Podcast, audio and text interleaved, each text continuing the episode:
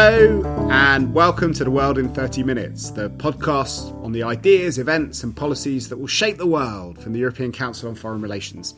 My name is Mark Leonard, and this week we're going to go to the core of the European project, to France and Germany, these two big founder nations of the European Union that are both looking forward to elections over the next year and which are both going through quite big political ructions, partly as a result of the refugee crisis, the terror attacks, but are also starting to have very different debates about Europe from those which have defined them in recent years. An article by Natalie Nougayrède in The Guardian last week said Angela Merkel and Marine Le Pen, one of them will shape Europe's future. And I am very happy to be joined by Almut Möller, one of the co directors of ECFR's office in Berlin and a senior policy fellow at ECFR, and Manuel Lafont-Rapnouil, who is the director of ECFR's office in Paris and also a senior policy fellow at ECFR, to help us understand a bit more about how politics in France and Germany is developing and what it means for the future of the European Union, particularly after Brexit and in advance of this big summit, which will take place in Bratislava, where the heads of government get together to talk about the future shape of the project and the political structures and policies that Europe will be developing.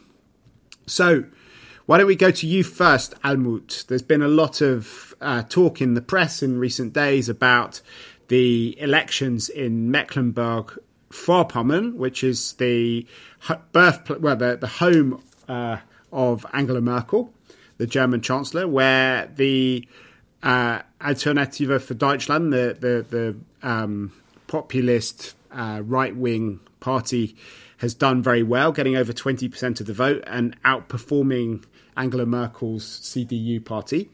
Um, but also, uh, that feeds into a kind of ongoing discussion about the, the future of Angela Merkel. Will she uh, run as a candidate in the in the elections next year? Will she continue to be such a dominant figure in uh, German politics?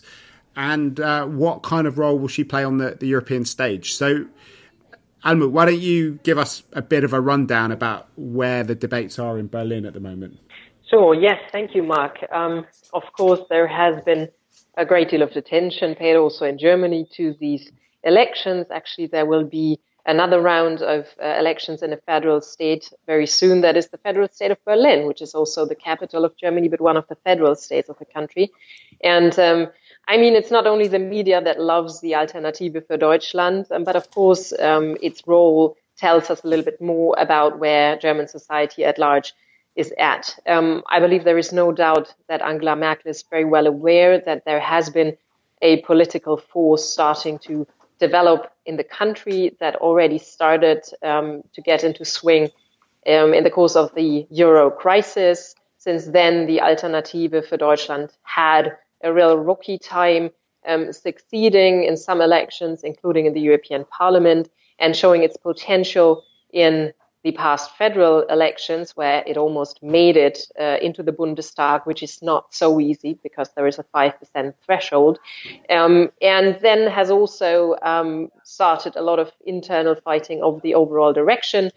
Um, which essentially uh, led to a split of the party, which led um, the sort of more liberal minded um, strand of the party, the one that is largely on uh, economics and around uh, the euro, um, sort of split and um, an alternative for Deutschland that we see now is uh, very, very strongly focused on some of the nas- nationalist messaging, um, uh, including on on immigration. But um, I think what we need to be a little bit cautious of in the German context, from an analytical point of view, is to overemphasize, um, because what we're seeing across Europe at the moment is yes, parties, um, new parties and movements, some of them described as populists, are making it uh, into power. And, you know, I think we need to be cautious and sort of trying to understand what their um, interests are and what their potential cloud is. And I think um, as much as there was already attention to the election result of the AfD in Mecklenburg-Vorpommern, we should really see it see it as something that um, I think Henrik Enderlein, a colleague here from the Institut Jacques Delors, put very well in a short tweet, basically saying, um, let's face it, this is really a German federal state that represents 2% of the population of the country at large. Um, it is really um, representing now a total votes of uh, of the Alternative für Deutschland that are about 150,000. So, you know, by no means sort of under uh, under um, sort of emphasizing that yes, there is a political force that Angela Merkel takes seriously. Let's not overemphasize this particular election. Generally, it's very interesting, Mark, that you're saying both France and Germany are being rocked in in these fundamental um, changes uh, that we have seen in in France playing out with terrorist attacks, in Germany playing out with um, the um, refugee crisis um, that really started a little uh, more than a year ago to really reach its peak. At the moment, Berlin feels, and the wider uh, um, constellation and mood in the country doesn't feel that dramatic to me. I'm not saying, you know, this is, uh, it's not acknowledged by politicians here that this is a, a, very difficult environment that Germany is operating in, both with regard to the world at large um, and to the situation in the European Union after Brexit, um, after the major ruptures that we've seen over the euro crisis, etc. But there is still a sense and a confidence that um, we we have an understanding of where we want to go with this. Um, the political forces in place are able to deal with it. So Merkel, I think, managed, and that is uh, my last point. She, I think, managed to convey the message that she got control back, um, that, you know, Germany is powerful, that she has the chance to shape things still and is not driven by events. Yeah. I mean, I'd like to interrogate that a bit more because whenever we do podcasts and we have um, uh, German colleagues on it, they're always saying, you know, steady on, this country's different from the rest of the EU. We're much more rational over here than in other places. There are a few kind of nasty elements um, in German society, but let's not blow it out of proportion. And we had a very, very interesting discussion back in at the end of July about the what was then being called the Horror Wochenende, when uh, there had been lots of attacks by um, uh, recent uh, immigrants to Germany by refugees, um, which had started to, to uh, really changed the debate about refugees, and they kind of came on the heels of the the Cologne attacks at, at Christmas last year, which meant that people weren't just looking at, at the refugee crisis as something which was uh, creating pressure on, on budgets and on local infrastructure, meaning that people were sleeping in gyms, but there was a kind of security element as well. And obviously, with, with what happened in, in Nice and um, uh, and the various attacks in France, um, there was a, a sort of general sense of um, uh, uh, of menace from from the refugee crisis, and that certainly fed into debates in Austria, where I've been recently, where uh, Hofer, the the candidate for the Freedom Party, seems to have had a big boost out of the these attacks in Germany over the summer because um, uh, a lot of them were in Bavaria, which is quite near Austria, so it doesn't take a great leap of the imagination for people living in the Tyrol to see themselves as affected uh, by things which are happening in Munich and, and other places. But um, you think that, that it's right to be that sanguine.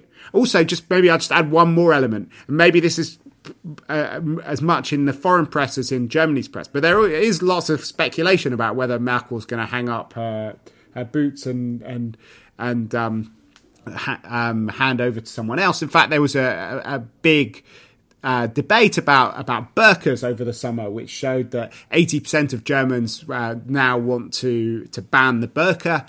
Um, over 50% think Merkel is leading the country in the wrong direction and don't think that she should run again in 2017. So those are, are things which uh, do seem to spring out of these uh, events uh, over the summer and, and which have been coming to a boil through the refugee crisis.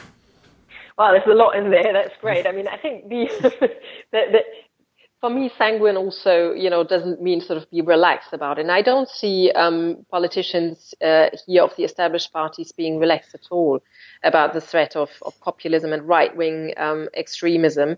I see they have um, a, a sense and a sensitivity for anything um, as they should um, in this country.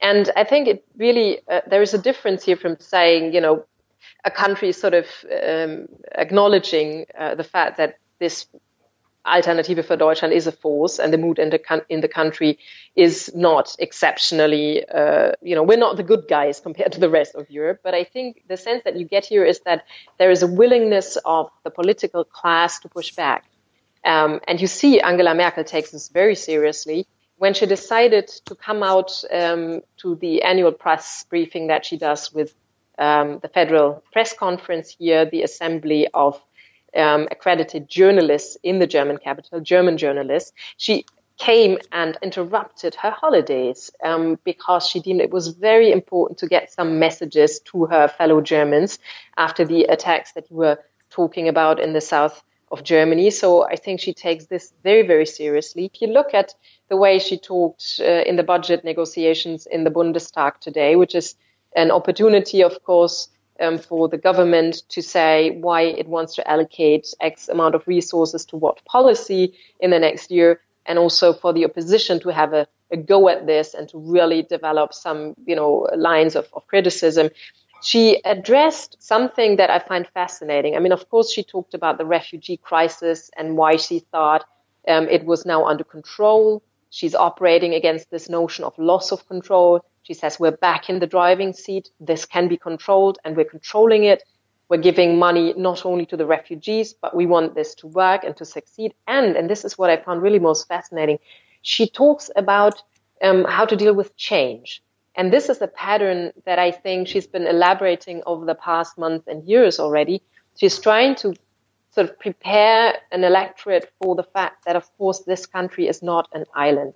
It's affected by um, the waves of globalization. It's affected, it can seize the opportunities, but it's also affected by the dark sides of globalization. And she is convinced that this country and the citizens alongside with us have to change, be open to change. And she talked about how change is a regular and very, very important pattern of all our lives that we need to be able to embrace it. And I think that is really fascinating. She tries sort of at a very abstract level to create a space um, for people to think of Germany as Germany, as Deutschland, with the things that are cherished about us, but also as open to change and adaptation. And I find that a very interesting move. So, but that's her her speciality, isn't it? On the Euro crisis, she, both tried to prepare people for change by kind of telling them that she would like uh, dig, uh, uh, draw a line in the sand. So you had the idea of the debt brake or the Schuldenbremse as a way of uh, telling people that there would be limits to the profligacy of southern European countries. Is the burqa ban the uh, cultural equivalent of the of the debt brakes? You know, I don't think the burqa ban is something that played so heavily out here in the German uh, context. Of course, it's being discussed. It was already discussed over the past years. You know, this is an, a debate that is resonating with Germans because we had discussions about the identity of Germany only having become a country of migrants more recently. This was never part of our identity. We went through ways of discussing what kind of um, you know religious symbols should be allowed in our schools, whether we should accept um, hijab uh, teachers in schools, for instance. And the burqa is yet another round uh, of that. And I have to say, I mean, from my point of view, yes, there are many people um, speaking against it, but I never took very seriously um, the sort of you know the will, or let me put it like this, I would not expect Angela Merkel to come out with a policy proposal that, you know, would say this is really the answer um, to the problems we're, we're having with regard to refugees. This is, this is not how generally the, the debate here works. Um, we're looking at a relatively small number of uh, women who are wearing the burqa in, 300 in this country. apparently. Actually, I've heard several uh, numbers. Six thousand was the most credible one, but you know, still, so proportionality is something that is, is being looked at. And I think um, there will be more of a focus on, yes, of course, the cultural differences with, you know, uh, people that are not even wearing the burqa, um, but that have arrived in, in our country. I think I saw more people in uh, in Mayfair yesterday um, uh, wearing burqas than I've ever seen in Germany in 40 years of going there. But um... you, you, see them in, in places over the summer, I believe, where it's cooler and nicer to be in, in this part of the world. But I think we should really look at this um, discussion. And even though some have come out with very strong views, some maybe also, you know, future ambitious uh, Christian democratic uh, politicians, there is uh, something uh, in there. People can be sort of dragged into in their identity by by questions of you know women's rights, etc., etc.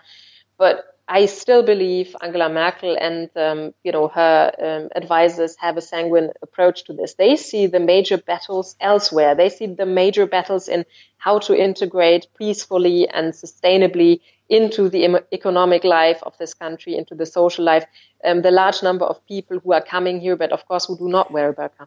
Okay. So and I'm not saying this, this will all be looked at in a very serious manner, yet with the trust and confidence that the government or the, the, the political uh, uh, elite has found back control and is able to steer uh, and a country that is powerful enough to steer things at European level, at global level. And I think this might be a difference to the situation in France. Um, but of course, that will be Manuel to talk about that. Yeah, well, thanks. Uh, sorry, we went down a bit. I was planning to come to France earlier, uh, but we we got um, uh, into all of these big German debates, uh, Manuel, uh, I started the, the podcast with this kind of duality where there's a, an article by Natalie Nougayrède who said that Angela Merkel and Marine Le Pen, one of them will shape Europe's future. Um, so you have been in France talking about a lot of the same issues, but more from a from a security prism, I think, than a refugee prism because of the the horrific attacks in Nice, uh, which come on the back of, of other attacks earlier in the year. And whilst the Germans have been talking about burqa bans, it's been burkinis which have been uh, capturing the headlines in, in France. How do you see uh, French politics uh, evolving? And how, do you see much of an interplay between the sort of uh, policies that Angela Merkel has been adopting and, and the role that Germany's been playing and, and uh, the shape of domestic politics in France?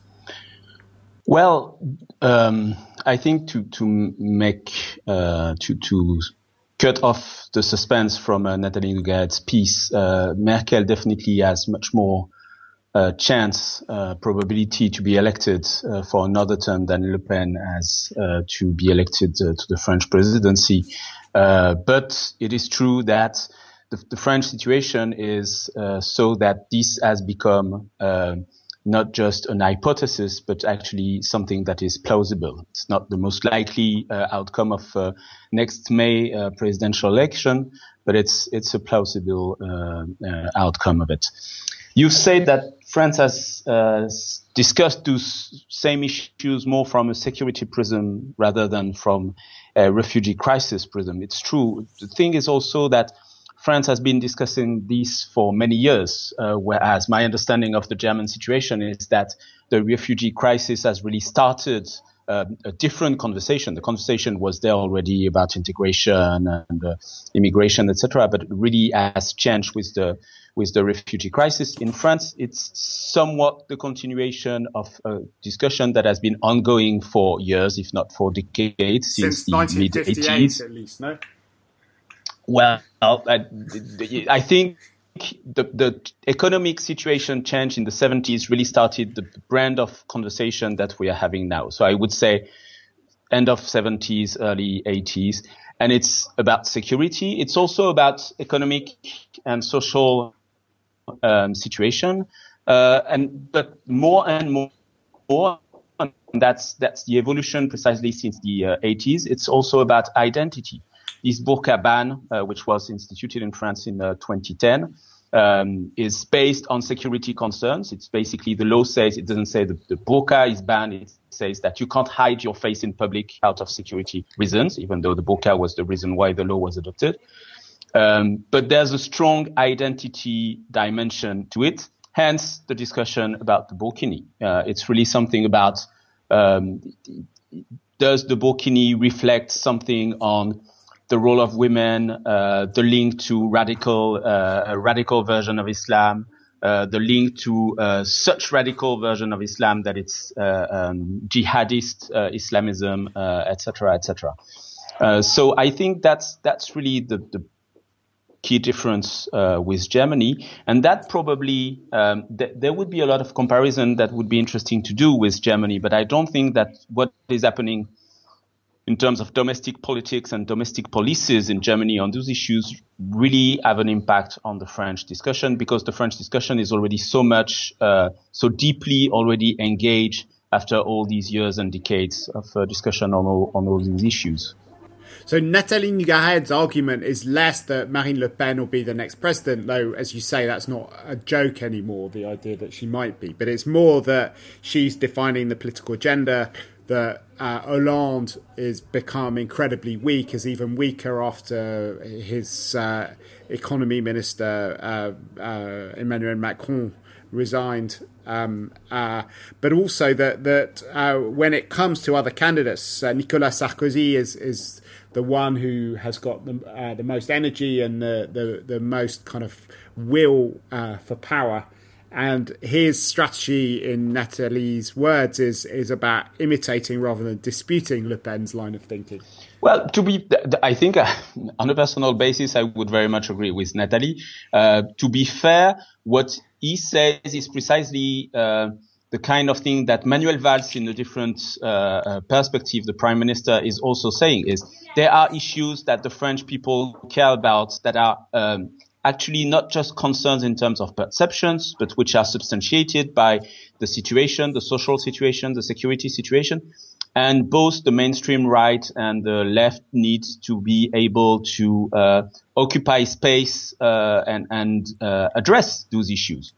Then the question is, how do you address them? Do you address them by being a kind of a copycat and trying to uh, play uh, uh, um, a, a, kind of I, will be stronger, more firm, more uh, uh, uh robust, more uh, vocal than you are, or do you play by uh, trying to find a, a, different way to address those issues? There's there's a famous say which I think was by Fabius, which was Le Pen, that was the father at the time, asks the right questions but gives the wrong answers. Uh, at when Fabius made that statement, a lot of people disputed that uh, Jean-Marie Le Pen was actually even asking the right questions. That's less and less the case. People say, okay, these are true questions, at least because the French people, the French voters believe they are true questions.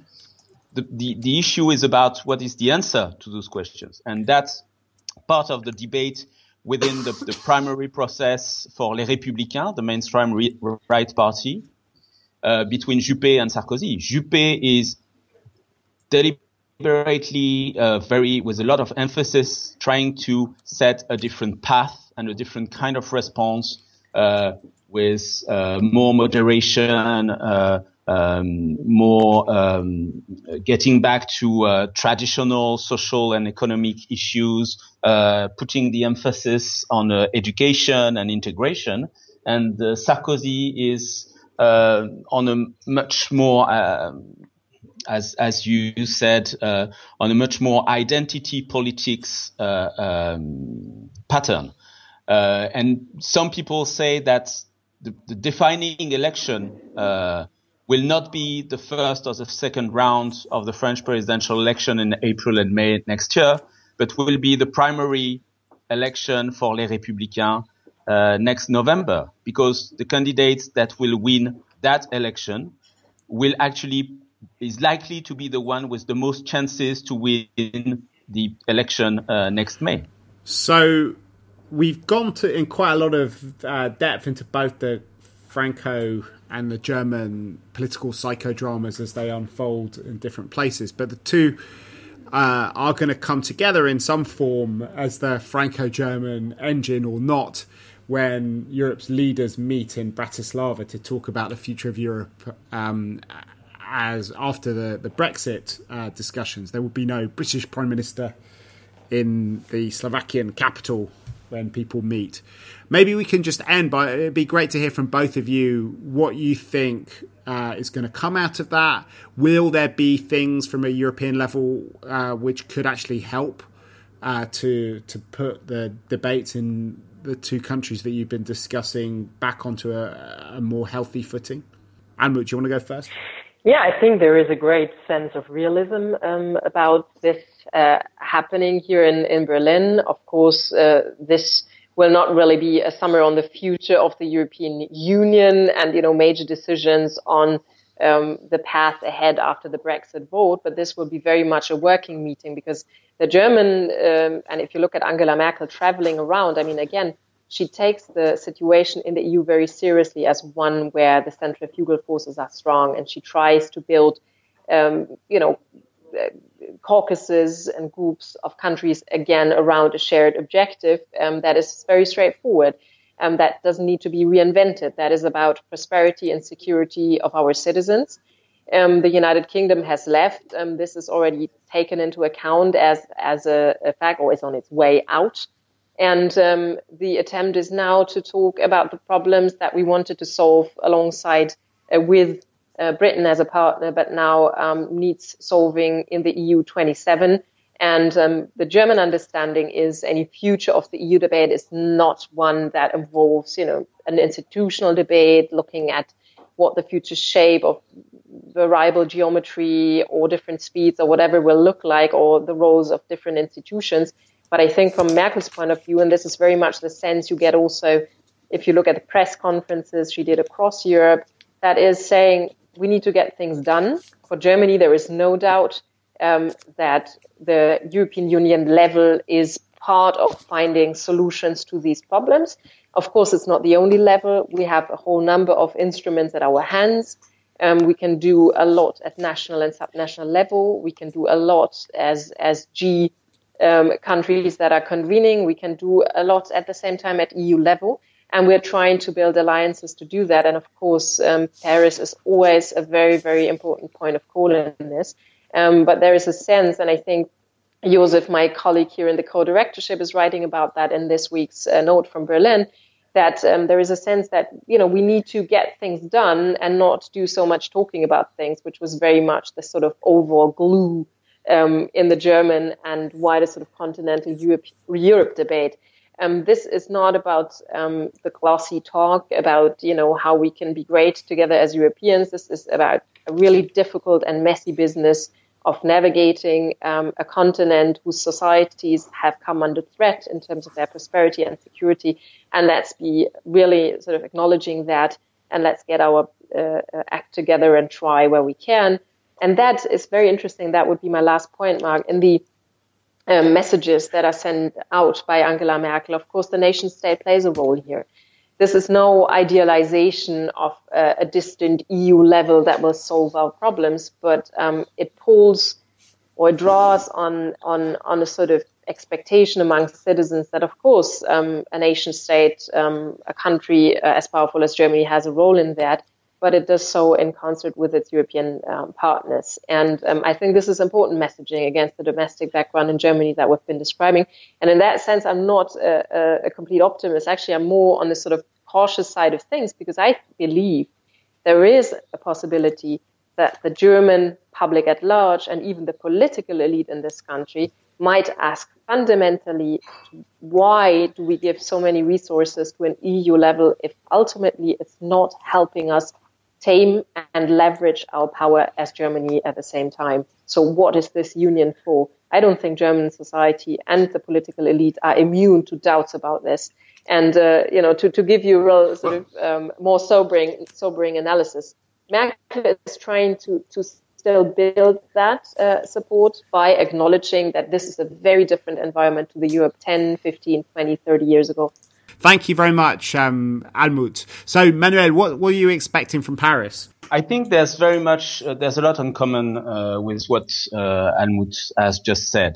Um, and, and the key uh, common pattern is what Almut had said earlier about trying to uh, show the European public, the French public, that there is some control uh, over events, whether it's the refugee crisis, whether it's the economy, whether it's the terrorist threats. Uh, each country may have its own priorities, but there's definitely a common pattern across Europe, which is uh, the, the, lack of confidence in the institutions having any control over events and any ability to actually uh, deliver uh, to their to their citizens.